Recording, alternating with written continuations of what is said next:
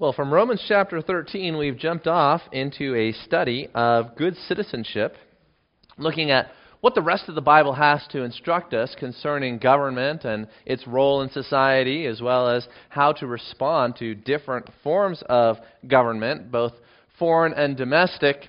And we looked last week into the first point on our outline on Good Citizenship 201, looking at the subject of oppression. And so, a quick review here as we're going to be picking up where we left off last week. We began last week by looking into 1 Samuel chapter 8, where God first instituted a king for his people, the nation of Israel. Of course, they had local government, they still had family, the basic building block of society, but they had no central authority that was over all of the tribes of Israel. And when God established that central authority of the kingship, he warned the people about the practice of the king who will reign over you, that he will take, and that you will become his slaves. And so central government, central authority, as it's removed from the family, as it's removed from local relationships and kind of like a tribe type situation, it's going to become more oppressive the further government is away from the people that it is governing. That's a biblical principle here in 1 Samuel chapter 8. And we must expect that the price of having a central government that is in control of our nation is that we are going to become tax slaves and we are going to lose certain freedoms as a result of having that central government. And that is God's will for us to submit to that government because we live in an imperfect world. We can expect government to be imperfect, and there is a cost for having a strong central authority as we do have a need for a strong central authority in the world that we live in. Now, if we should suffer some form of domestic oppression from our central government, then the Bible instructs us that we should suffer willingly that we do not rebel against the central authority. We do not try to undermine the central authority. But the Bible says it is a gracious thing when mindful of God, one endures sorrows while suffering unjustly. This ties in very well with the instruction that Paul gave us in Romans chapter 13, which was the baseline. It was Citizenship 101 that you are to submit to the government, you are to pay taxes. I want to be very clear on that as we go and talk further about oppression, foreign and domestic.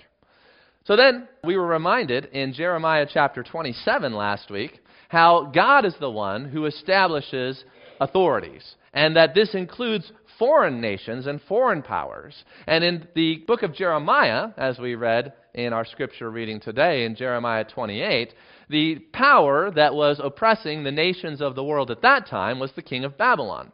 By military might, by military strength, Babylon had conquered the other kingdoms and subjected them to his central authority. And again, the further removed from a people the authority is, the more tendency there is towards oppression. And in this case, God instructed his people in Jerusalem through the prophet Jeremiah to submit to the yoke of Nebuchadnezzar. That this was a time in history where it was wise, it was God's will, it was the best course of action to submit to foreign oppression. But that's not true for every situation that we find ourselves in. We learned last week that Hezekiah, who had lived a good hundred years before Jeremiah, that the Lord was with Hezekiah, and Hezekiah was correct to rebel at that time against the foreign oppression of the king of Assyria and not serve him. So as you look at the history of the nation of Israel, there were times when it was God's will that they would be oppressed by a foreign nation. It was times when it was God's will for them to be free from foreign oppression. And the key was knowing the will of God, listening to the Word of God, having that wisdom from God. And those same principles would apply to nations today, not just to ancient Israel.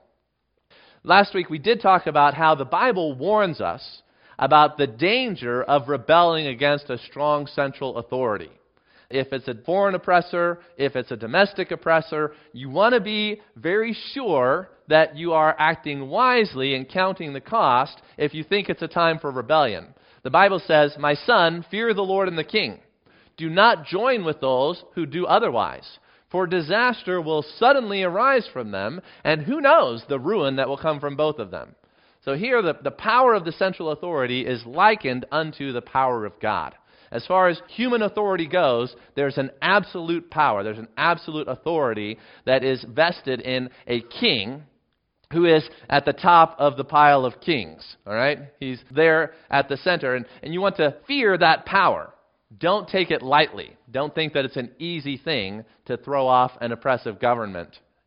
Many people have learned that lesson the hard way.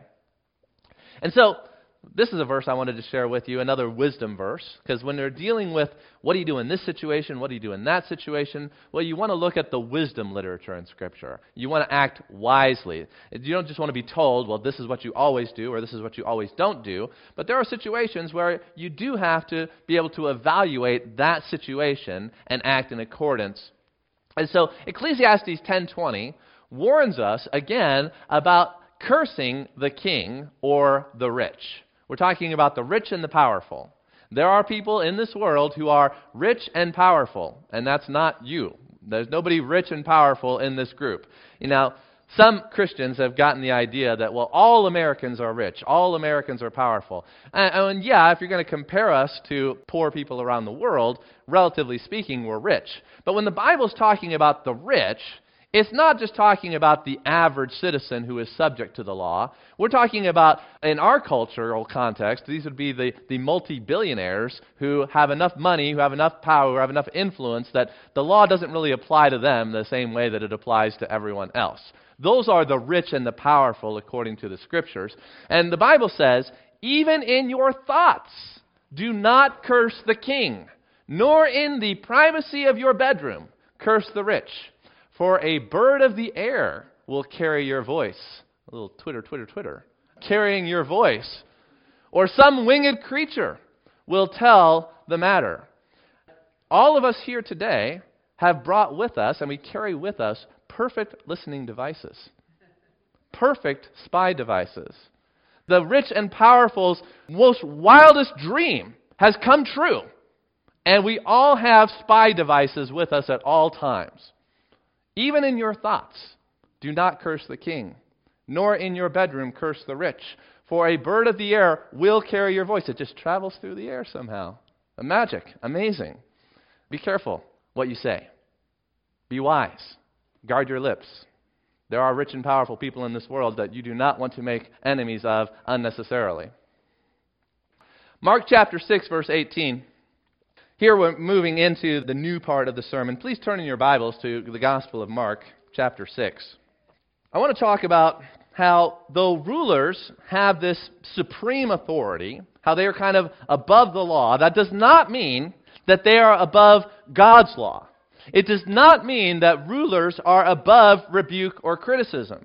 Now, I've just told you from the book of Proverbs that it's unwise to curse the king or the rich even in private conversation. But that does not mean that Christians should fear the king and the rulers and the rich and powerful so much that we do not speak truth to those who are in power. There is a proper time and place for that.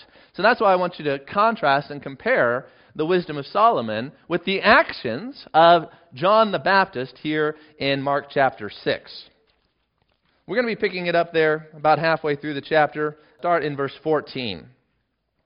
So, Jesus is sending out the 12 apostles, and King Herod heard of it in verse 14. For Jesus' name had become known. Some said, John the Baptist has been raised from the dead. That is why these miraculous powers are at work in Jesus. But others said, He is Elijah. And others said, No, Jesus is a prophet, like one of the prophets of old. But when Herod heard about Jesus, he said, John, whom I beheaded, has been raised. So he believed the first story. Notice what it comes next. For it was Herod who had sent and seized John and bound him in prison for the sake of Herodias, his brother Philip's wife, because he had married her. For John had been saying to Herod, It is not lawful for you to have your brother's wife. And Herodias had a grudge against him and wanted to put him to death, but she could not. And you can go on and hear the rest of the story about how Herodias did get her husband to put John the Baptist to death. John the Baptist is a prophet of God. And as a prophet, he was given, I think rightly here, uh, although the Bible doesn't confirm that this was the right thing for John the Baptist to do. Whenever you're reading the Bible, you want to try to see is this just describing what someone did, or is the Bible encouraging us to do the same thing? And there's a lot of history recorded in the Bible, and not everything everyone does is exactly what we're supposed to do. But in this case, I think that I would read in context that John the Baptist is doing the right thing by telling Herod the truth about his immoral marriage. God had laws about marriage and divorce. King Herod is breaking God's laws about marriage and divorce. And so the people would be asking questions, you know, how come God's law applies to us, but Herod can do whatever he wants? And so John the Baptist, he's courageous enough. He knows the wisdom of Solomon. He knows that if you start to speak against King Herod, that there could be dire consequences for your life and liberty. But he's willing to do it because of his love for the truth and his love for God's people. So the divine right of kings, so to speak, doesn't mean that they cannot be questioned or challenged at the proper time in the proper way. Rulers are not above rebuke and criticism. Just know that if you do take it upon yourself to be the instrument of rebuke and criticism, that there may be a price to pay.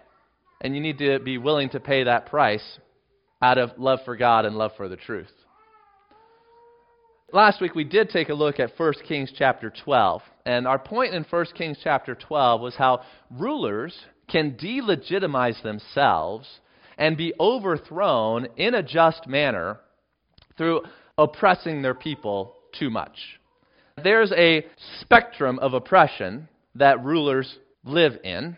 And if they move too far, too quickly to the oppression side, and they don't listen enough to the people, then they can lose their power. And the historical example of that in the life of Israel is there in 1 Kings chapter 12, where Rehoboam, Solomon's son, was petitioned by the people to reduce their taxes, and he refused to do so, but instead told them that he was going to increase their taxes. And as a result, he lost the heart of the people, and the ten northern tribes set up their own nation. And that continued on throughout the rest of the history of the kings of Israel for hundreds of years. The dynasty of David never gained re control of the northern tribes of Israel and won't be reunited until Christ comes and rules over all of Israel. So here's a, a, historical example of a foolish king who oppressed his people too much.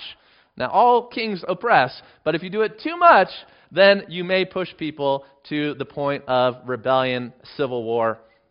Though God deferred the civil war at Rehoboam's time, there was conflict between these two nations in the resulting centuries of their history side by side.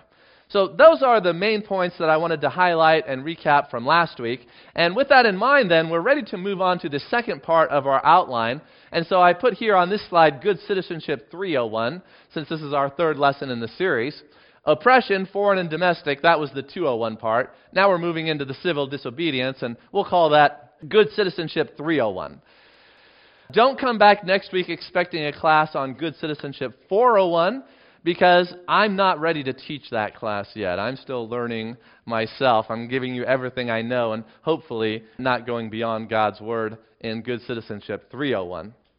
So, Romans 13 is very clear. It's very strong on its message that it gives to us to submit to the governing authorities, no exceptions. There's never a time when it's right to disrespect properly constituted authority. But, as we said, there are times where you have new authorities rising up because old authorities delegitimize themselves, and then you have to decide am I going to side with the old authority? Am I going to side with the new authority? And those are the times where you need a lot of wisdom. A lot of wisdom is needed in those times. But we are always submission to authority, whether it's new or old, right? So the question arises then in our context, good citizenship here in the United States in the 21st century, what is the authority that we submit to in the United States? Is the authority the elected officials? Is the authority the unelected bureaucrats? Is the authority the Constitution? Is the authority the federal government, the state government? And the answer to all those questions is yes. They are all authorities. They're competing authorities. They're warring authorities. And that God has set up all of these different authorities within these United States, for there is no authority except that which is from God. So the bureaucrats have been set up by God. The unelected bureaucrats are established by God. The Constitution has been established by God. And the bureaucrats are subject to the Constitution, and the Constitution is subject to the, the bureaucrats. And it is all a mess of competing authorities, just like it was in the ancient Middle East of the Babylonian authority, the Assyrian authority, the northern tribes of Israel authority, the southern tribes of Israel authority. And all these authorities are fighting with one another for more authority. That's the situation that we find ourselves in. And so we submit to the authority. But that doesn't mean that we can't ask the authorities to also submit to the authorities that they're supposed to submit to. And it's all a complex system. All right? So while it, the baseline command to submit to the governing authorities is very simple, how that plays out in the midst of all of these competing authorities is not that simple. You understand? We don't have to treat our government bureaucrats as if they were supreme authorities without any authority over them because that is not the case. Our governing authorities are subject to governing authorities. We can appeal to the courts. You know, everyone wants to talk about exceptions to the command of Romans 13. Oh, yes, we obey Romans 13, except when this happens, or except when that happens. And that's not the right way to think about it. We don't obey the Word of God except in certain situations. We always obey the Word of God. The trick is to figure out how do we obey the Word of God in this situation, right? We submit ourselves to the authorities. No exceptions. I don't like to think of civil disobedience as an exception to the command to submit to the authorities. Because when we disobey any authority, we are appealing to another authority. It's all about submission to authority. But if the city of Lincoln says, well, here in Firth, you've got to have a, a, bathroom that's both male and female, and you've got to let biological males use the female bathroom and all that type of thing, well, that's their authority. And we have a certain authority here over our own building. And we have a certain authority at the state that we can appeal to, and we have authorities that, that we can go to and, and have this battle of authorities, so to speak. But it's all still about the authorities that exist. God has established authorities. Let me illustrate this with you by pastoral authority. All right? I am a pastor. I am an elder in this church. Other elders, raise your hand. We have a certain authority in this organization. We have been appointed to that authority by the vote of the congregation, by the bylaws of our church. That appointed authority is from God. And it is not to be disrespected, it is not to be disobeyed. When you resist appointed authority, you're resisting God. But my authority is not absolute. My authority is not supreme. If I start acting contrary to the bylaws of our church, well, what happens to my authority? I get disciplined by the authority of the laws of our church. Same way with government officials. If I come over to your house and I say, here's the job you're going to take, here's the car you're going to drive, Here's the person you're going to marry. You say, Well, Timothy, I respect your authority in the church, but basically that's none of your business. Get out of my house. Right? You don't have to treat me like some kind of autocrat that has all authority over you, and that's not the way you have to treat your government. They don't have the authority to tell you certain things that are not their business, that are not their authority. And you can appeal to other authorities and say, I respect your authority, but here you're out of your authority. So, the biblical command to submit to authority is 100% always to be followed. And when we disobey an authority, it is still respecting the proper authority that that person has. You don't have to give them authority they don't have, but you do have to respect the proper authority they do have when you're pointing that out. Right? We're still submitting to the rulers, when we choose to suffer under an unjust, immoral edict rather than to do something that is evil. We're still submitting to them. We're not toppling their government, we're not overthrowing them, we're not taking up force of arms. We suffer in the will of God. They've got the sword. If they want to punish us with the sword, then we take the punishment of the sword. We're not challenging their authority. We're challenging their morality. Now, does that mean that everyone gets to decide for themselves when government is accomplishing its purpose and when we can disregard its authority. Do we get to decide that we can disregard its authority? No, that is anarchy. So you don't have to give the government authority that it doesn't have, but you do have to recognize its proper authority. And you have to submit to its penalty when it is using the sword that God has given to it. Judges chapter 17, verse 6, and Judges chapter 21, verse 25 says a summary statement about the whole period of the Judges 400 years in Israel's history.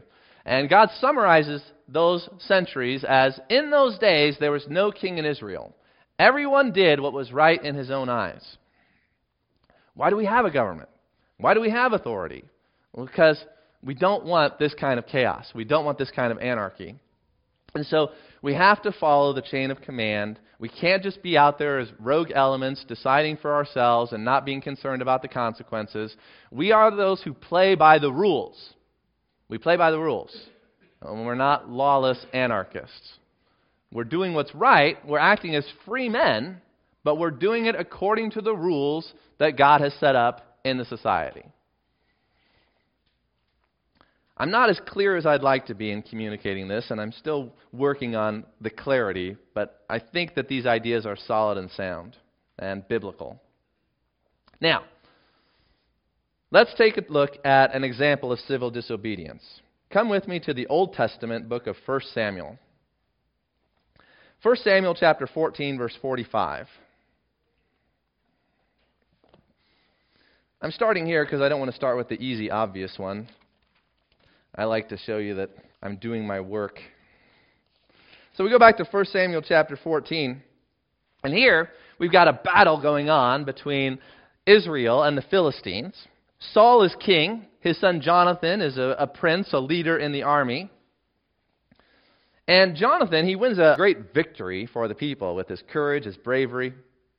And as we come down through the chapter, as Israel has got the Philistines on the run, Saul ends up making a rash vow. Come down to verse 24. We'll pick it up there. The men of Israel had been hard pressed that day, so Saul had laid an oath on the people, saying, Cursed be the man who eats food until it is evening, and I am avenged on my enemies.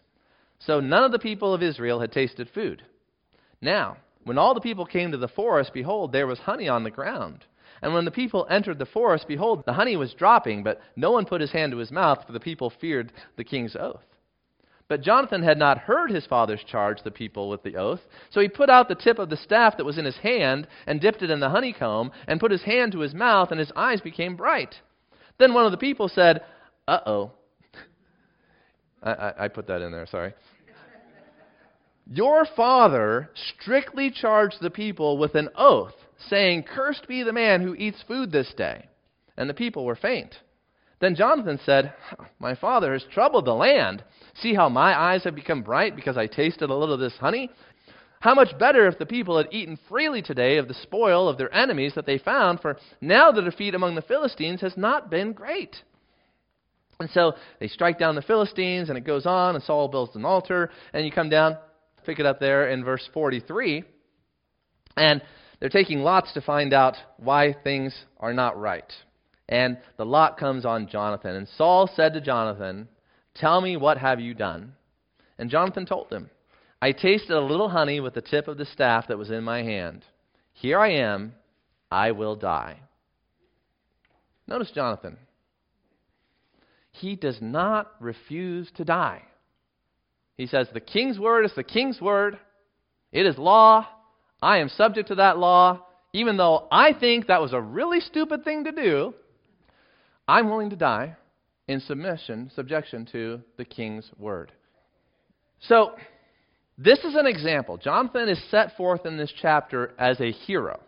And so I think in context, you can read his words as an encouragement for what we are supposed to do in this type of situation.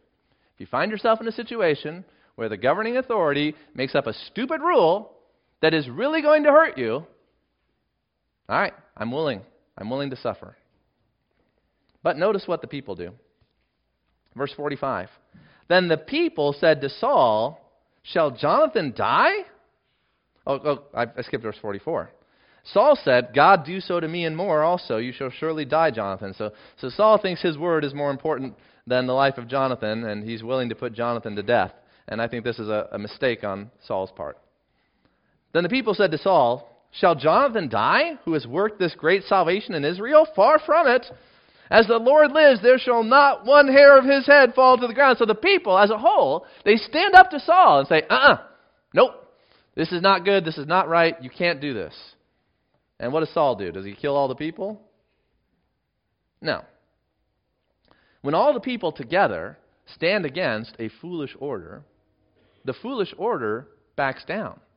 That's what happens. The people said to Saul, Jonathan won't die.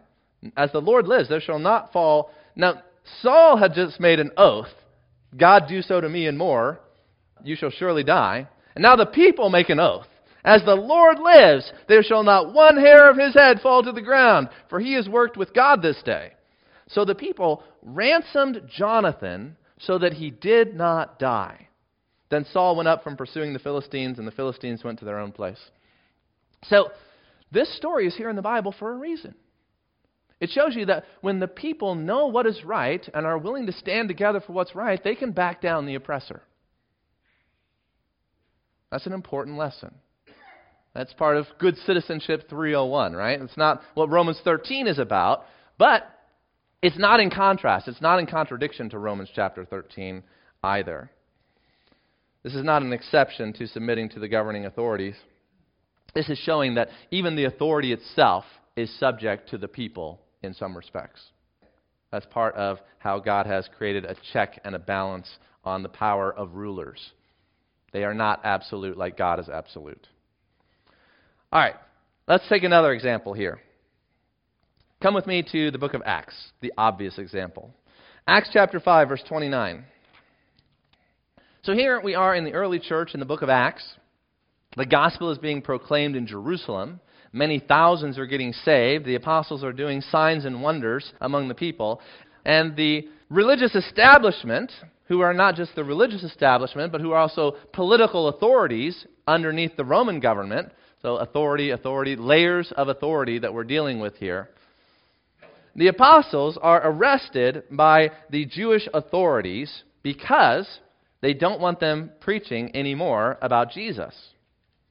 They put them in prison. Uh, an angel of the Lord opens the prison doors and brought them out. They go and rearrest them and bring them back in. And they tell them there in verse 27, Acts chapter 5, verse 27, when they had brought them, they set them before the council. And the high priest questioned them, saying, We strictly charged you not to teach in this name. Yet here you have filled Jerusalem with your teaching, and you intend to bring this man's blood upon us. But Peter and the apostles answered, We must obey God rather than men. The God of our fathers raised Jesus, whom you killed by hanging him on a tree. God exalted him at his right hand as leader and Savior to give repentance to Israel and forgiveness of sins. And we are witnesses to these things. And so is the Holy Spirit, whom God has given to those who obey him. When they heard this, they were enraged and wanted to kill them, but Gamaliel stands up and says that's not a good idea. And they listen to Gamaliel. So we must obey God rather than men. Is this a contradiction? Is this an exception to what Paul says in Romans chapter 13? No. They are still subjecting themselves to the governing authorities because these apostles are willing to be arrested, they're willing to suffer, if the authorities want to punish them for their disobedience. The law is written in such a way you do this or else this. And if you say, well, I'm not going to do that, so I will submit to or this, you're still submitting to the law. You're saying, I'll take the or this. The law gives you the choice. You do this or this. You're a free man, say, well, I'm going to do this, so I'll take the punishment. That's the freedom that we have. That's not overthrowing the government. That's not overthrowing the law. That's not even, in one sense, disobeying the law. Because you're obeying the law saying, I'll pay the fine. I'll go to jail. I'll die in accordance with the law. Right?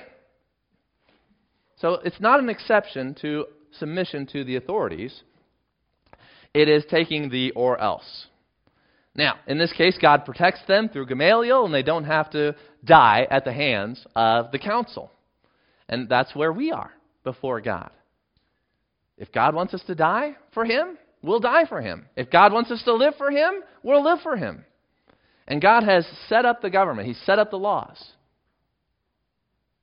He set up this council to threaten the apostles with death for preaching the gospel. That was God's appointment. God appointed these men to do this evil thing because God was going to bring good out of it. God was going to bring good out of this evil authority, this evil mandate, if you'd like to describe it in those terms. Now, we do not promote anarchy because we uphold the rule of law and we submit ourselves to the penalty of the law. Turn in the book of Acts to Acts chapter 25, verse 11. Acts 25, verse 11.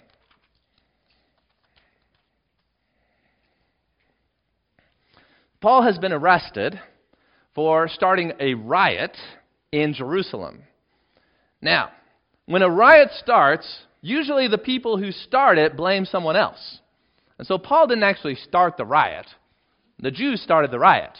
And they said, well, it's Paul's fault because he's such a bad guy, right? But who actually started the riot? The Jews did, right? So Paul is being arrested for starting a riot, and, and this is you know, how things go sometimes. The rioters come and they're mad at you for what you believe, and so now it's your fault because there's rioters because they're mad about what you believe. Don't be surprised if that happens to us in our nation. And so, Paul, standing before the judge here in one of his many trials that are recorded in the book, notice this God is very wise. Why did God give us the example of Paul standing trial for doing what is right in the sight of God, for preaching the gospel? Why are so many chapters of the book of Acts filled with that? You know, the Bible, it's got to be a small book. There's so many things that happened in the first century church that could be written in here. Why this? Why does God include this? Because He knows Christians are going to need it. Christians in China are going to need it. Christians in Saudi Arabia are going to need it, and Christians in the United States are going to need it. What are you going to say?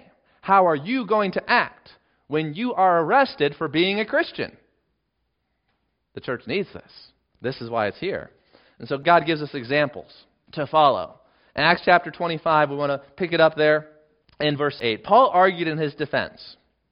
Paul starts his defense in the court. He says, Neither against the law of the Jews nor against the temple, nor against Caesar. He lists all the authorities the Jewish authority, the temple authority, Caesar's authority. I have not committed any offense. But Festus, wishing to do the Jews a favor, notice how politics enter in, right? Are the judges always only concerned about the law? No, they're kind of concerned about how does this look? How's this going to play out with politics? Right? So expect that. Don't be like, I can't believe a judge would do that. Have you read the Bible? This is what people do.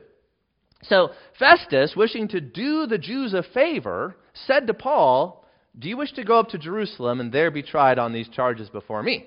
The Jews wanted the trial in Jerusalem. You know, there's a lot of fights these days about where's the trial going to be. And you know, people are maneuvering and saying, well, we want this judge or we want this district, and, and we'll get a favorable ruling here. And because we know that courts are biased, right?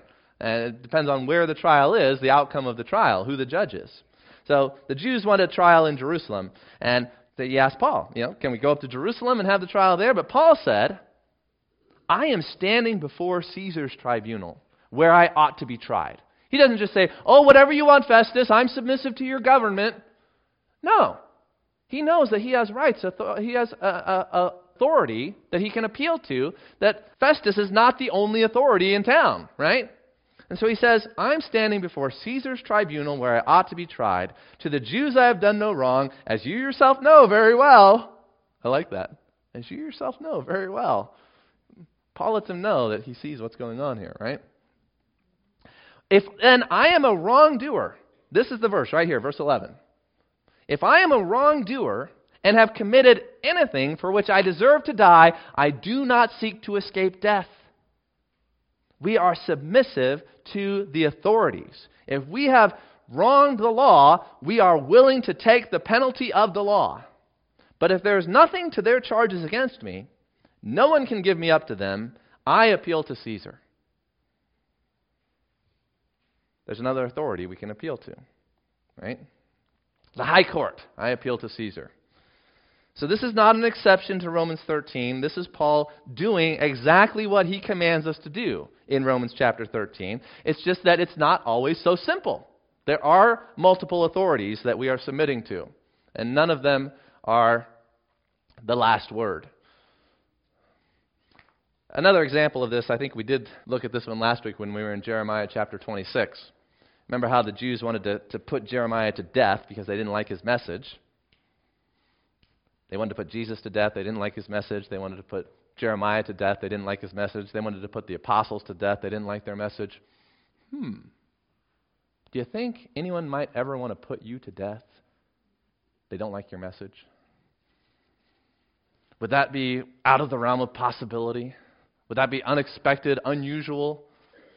Don't be surprised by the fiery ordeal that comes upon you for your testing. But whenever you suffer according to the will of God, suffer well. Jeremiah is not rebelling against the authorities. He says, I'm in your hands. Do with me as seems good and right to you. Paul says, if I've broken the law, I'm willing to die. I will take the penalty. But Jeremiah lets them know, just like Paul let Festus know, you guys know I haven't done any crime deserving of death. You know it. And if you kill me, you'll have to answer to God. All right, so that's the doctrine of civil disobedience. And I've got the next two points here on our outline, which we can cover relatively quickly. Good Citizenship 301. Now that we recognize that there is a time where we disobey one aspect of the law and are willing to take the punishment that the law deals out. So we're still subject to the law, even when we're disobeying what the law wants us to do, we're obeying the penalty. That's, that's civil disobedience, and so thus we show that it's not an exception to Romans chapter 13. And then I want to introduce this concept here in point number three of our outline the doctrine of the lesser magistrate. This is something that I've heard some theologians talking about more recently, not something I heard years ago, and seems like something that is important for our time, and I want to raise some awareness about it. Now, before we talk about what exactly the doctrine of the lesser magistrate is here, I want you to think about the interesting verse here in 1 Chronicles chapter 12 verse 32. Here, they're describing the people, the census, the army, and, and just kind of how the government is laid out there in Israel and the tribes. And mentioning Issachar, the tribe of Issachar, this tribe is, is mentioned as being men who had understanding of the times, to know what Israel ought to do. 200 chiefs and all their kinsmen under their command. That's an interesting phrase, isn't it? Isn't it? Men who understand the times to know what Israel ought to do. And so what many Christians have applied this verse to is that we need men like that today. We need Christians who understand the times and who know what Americans ought to do. And this phrase, understanding the times, as you look at it and compare it with its use in another part of Scripture, as it's used in Esther chapter 1, verse 13, I believe is the, the reference if you want to write that down. Esther chapter 1, verse 13. It refers to those who are familiar with the law and justice. They're familiar with the legal system. So Issachar had these men who were familiar with the legal system, the law and the justice, and they knew what the right thing to do was in those types of situations. And I think we, as good citizens, there should be some among us who know the law and the justice system and who know what the right thing for Christians to do in our culture so that we can be the best citizens this nation has ever seen. That's some application from a historical passage like this that leads into an understanding of our times. I want to try to step out of my authority here and a sphere that I'm not an expert in, and to talk a little bit about our republic. What is the state of the Union? What is the state of our republic? Do you have understanding of our times so that we can know what a good citizen is supposed to do in this time and place? All right? I'm not preaching the Bible here. I'm talking about some social commentary. I want to let you, let you know that that's clear. So it appears to me, as I listen to those who are in positions of rich and powerful people, that democracy is a word that has kind of had a subtle change in meaning as it has been uh, originally used to describe a, a government for the people, by the people. That democracy now seems to be the will of the people uh, but only certain people. The will of the people who are buying into the globalist socialist narrative. That's democracy, according to what you hear from mainstream media. They love democracy, we're promoting democracy, we're for democracy. And democracy means what the people want as long as they're being shepherded and guided by the rich and powerful, the socialist Marxist rulers and elites. That's democracy. And if you are not buying into the globalist socialist narrative, well, then you are against democracy. And they think this is democracy because they think they have the power to control what the people think. They think they have the power to control what people believe. They think they have the power to shepherd the people into wanting what they want. And if they can manipulate people into wanting what they want, well, then they love democracy. But if you don't go along with what they want and you think differently than what they want you to think, then you're against democracy. Very important to understand how words are used and how people are manipulated and the times in which we live. All right? This is not the original meaning of democracy. Again, stepping out of my role as a Bible teacher, if you'll allow me to do so for a moment. I've written a socialist declaration of dependence. The Declaration of Independence is one of the greatest documents that has been written in political history. And here is a socialist rewrite. It's not a declaration of independence, it's a declaration of dependence. We hold these truths to be social constructs that all people are to have equal outcomes, that they are endowed by their government with certain alienable rights, not inalienable, alienable, that among these are fill in the blank, whatever is fashionable and leads to greater power and perceived legitimacy of the central government. That to publish these rights, media companies are employed by the government, which derives its powers from the consent of the misinformed. Whenever any form of government becomes destructive to the globalist socialist ends, it is the right of the bureaucrats to alter or to abolish it and to institute new rules, laying their foundation on such principles and organizing its powers in such form as shall seem most likely to affect the safety and happiness of the ruling class. You want to understand the times. You want to understand where America is. Our nation is in a cold civil war. The Cold Civil War is not a hot war because we're not shooting at each other. But it's a Cold War because powers, authorities, are maneuvering and playing the political game in order to move our United States of America away from a constitutional republic and into the globalist, socialist, New World Order. All right? You might say, well, Timothy, it sounds like you've been listening to conspiracy theories on the internet. Do men conspire? Read through history. Do people who are in positions of power and authority conspire to increase their power and authority? Is that consistent with biblical narrative, uh, uh, the nature of human beings? Should we expect people who are in positions of power and authority to conspire with other people in positions of power and authority in order to increase their power and authority and to secure that power and authority? Yes, we should. So I don't know everything that's going on behind closed doors. I don't think that I've got it all figured out. But I think that it's pretty clear that the globalist socialist takeover of Western civilization is just about at the tipping point where they have enough control to take off the disguise. That's where we are. And so it's important that Christians know the times. Alex Mason has written some good things on this subject. I'm not saying everything Alex Mason says or thinks is good. Why is it that we live in a time where if you're going to quote somebody, people assume that you're completely acknowledging that they're right about everything or that they're wrong about everything? No one's right about everything, no one's wrong about everything. We can quote people just because we like the quote, not because we think that they are sinless and perfect. All right? So Alex Mason said, we must initiate a ressourcement of scripturally attuned political theology and ethics. The people who set up our constitutional republic, they had a scripturally attuned political theology and ethic. And we have been lazy. We've taken it for granted. And we're losing it. And it's just about gone. And so I agree with Alex Mason that if good citizenship 301 in our day, while we're submissive to the governing authorities, we're not challenging their right to rule, we recognize that they don't have all the authority yet.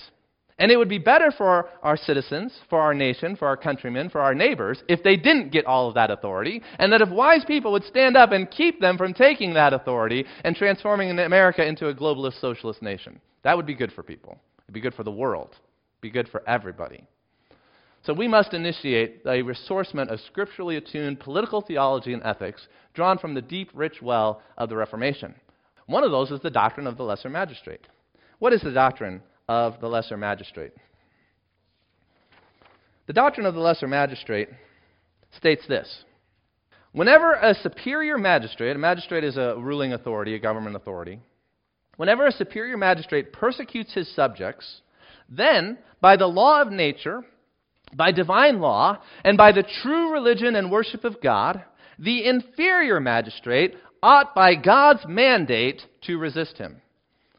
That God has set up authorities and competing authorities, and that for a lesser authority to obey a superior authority in carrying out an evil command, that is wrong. You say, well, I thought we're supposed to submit to the governing authorities. Yes, we are supposed to submit to the governing authorities. But governing authorities themselves have a duty, they have a responsibility to not just follow orders and do evil. After World War II, many of the Nazi leaders were put on trial.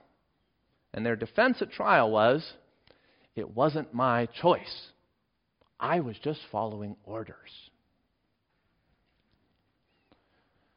And the judges at that trial rightly said, Is there not a law that is higher than our laws?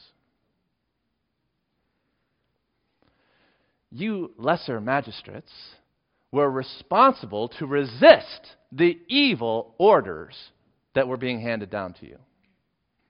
And you are guilty before the court of this world for carrying out those evils.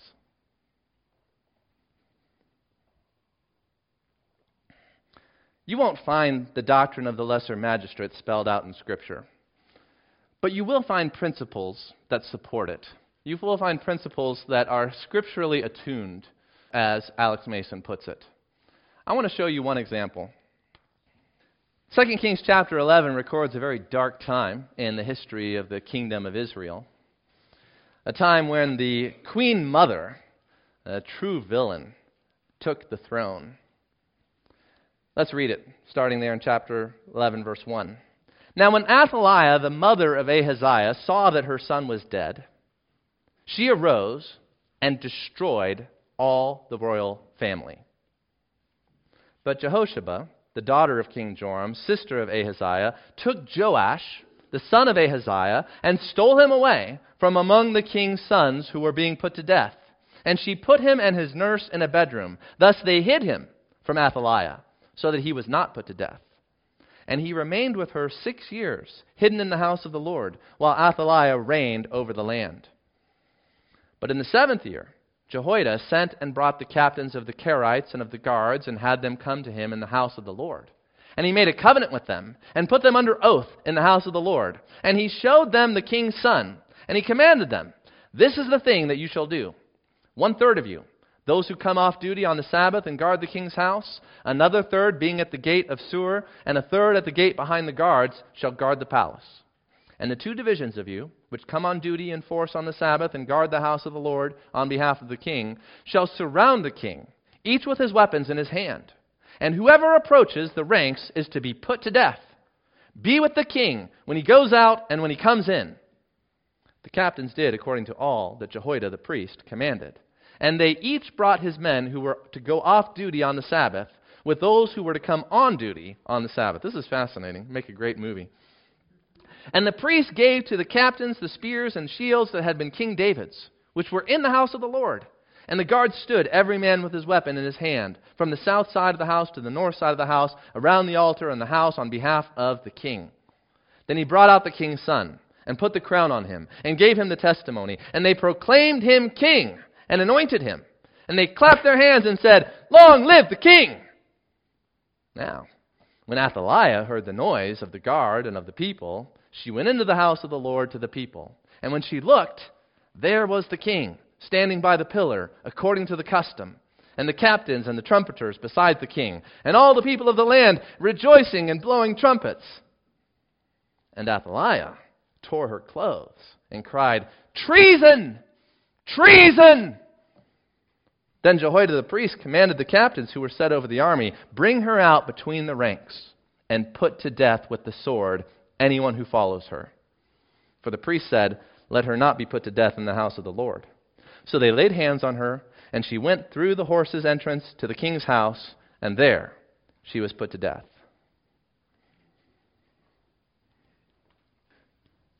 When the queen mother is putting to death all of the heirs of David's line. Do you obey that queen mother and say, Well, here's the son you want to kill? No, you don't. You hide that child. And you're smart.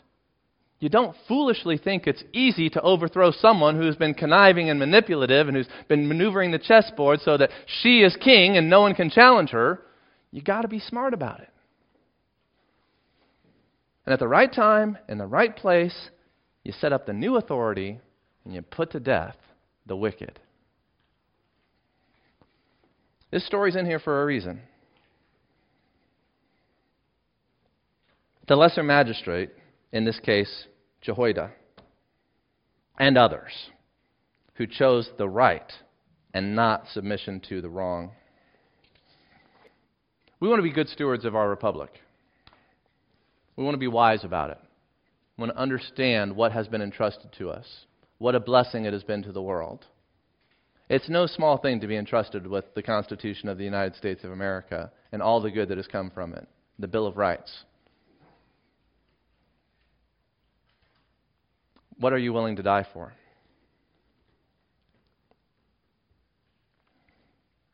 I'd like to close with a prayer by Clement of Rome. It's a rather long prayer. Bow your heads with me. Grant unto us, O Lord, that we may set our hope on your name, which is the primal source of all creation, and open the eyes of our hearts, that we may know you. You who alone abide highest in the lofty, holy in the holy, you who lay low the insolence of the proud, who set the lowly on high, and bring the lofty low. You who make rich and make poor you who kill and who make alive, who alone art the benefactor of spirits and the God of all flesh. You, O God, looked into the abyss. You scan the works of man.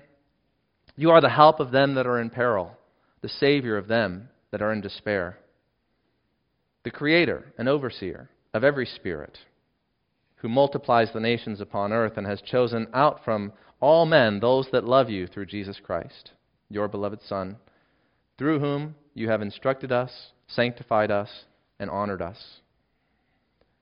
Thus we beseech you, Lord and Master, to be our help. Save those among us who are in tribulation. Have mercy on the lowly. Lift up the fallen.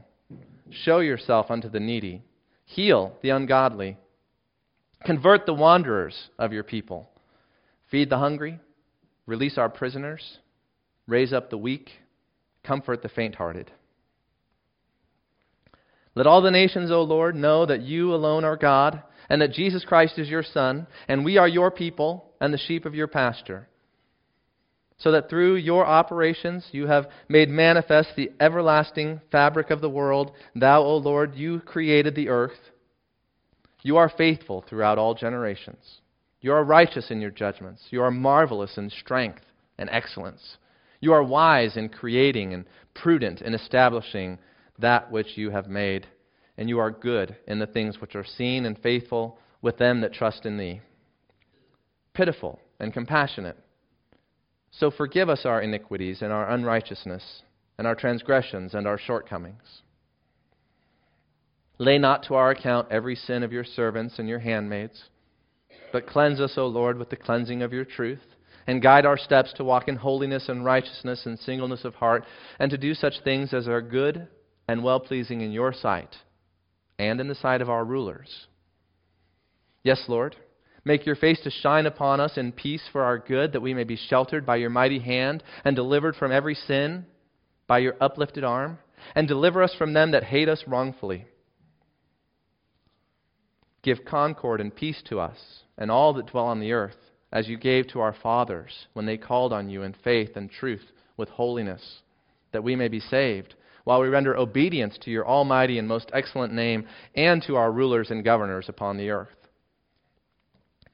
You, Lord and Master, have given them the power of sovereignty through thine excellent and unspeakable might, that we might know the, the glory and honor which you have given them.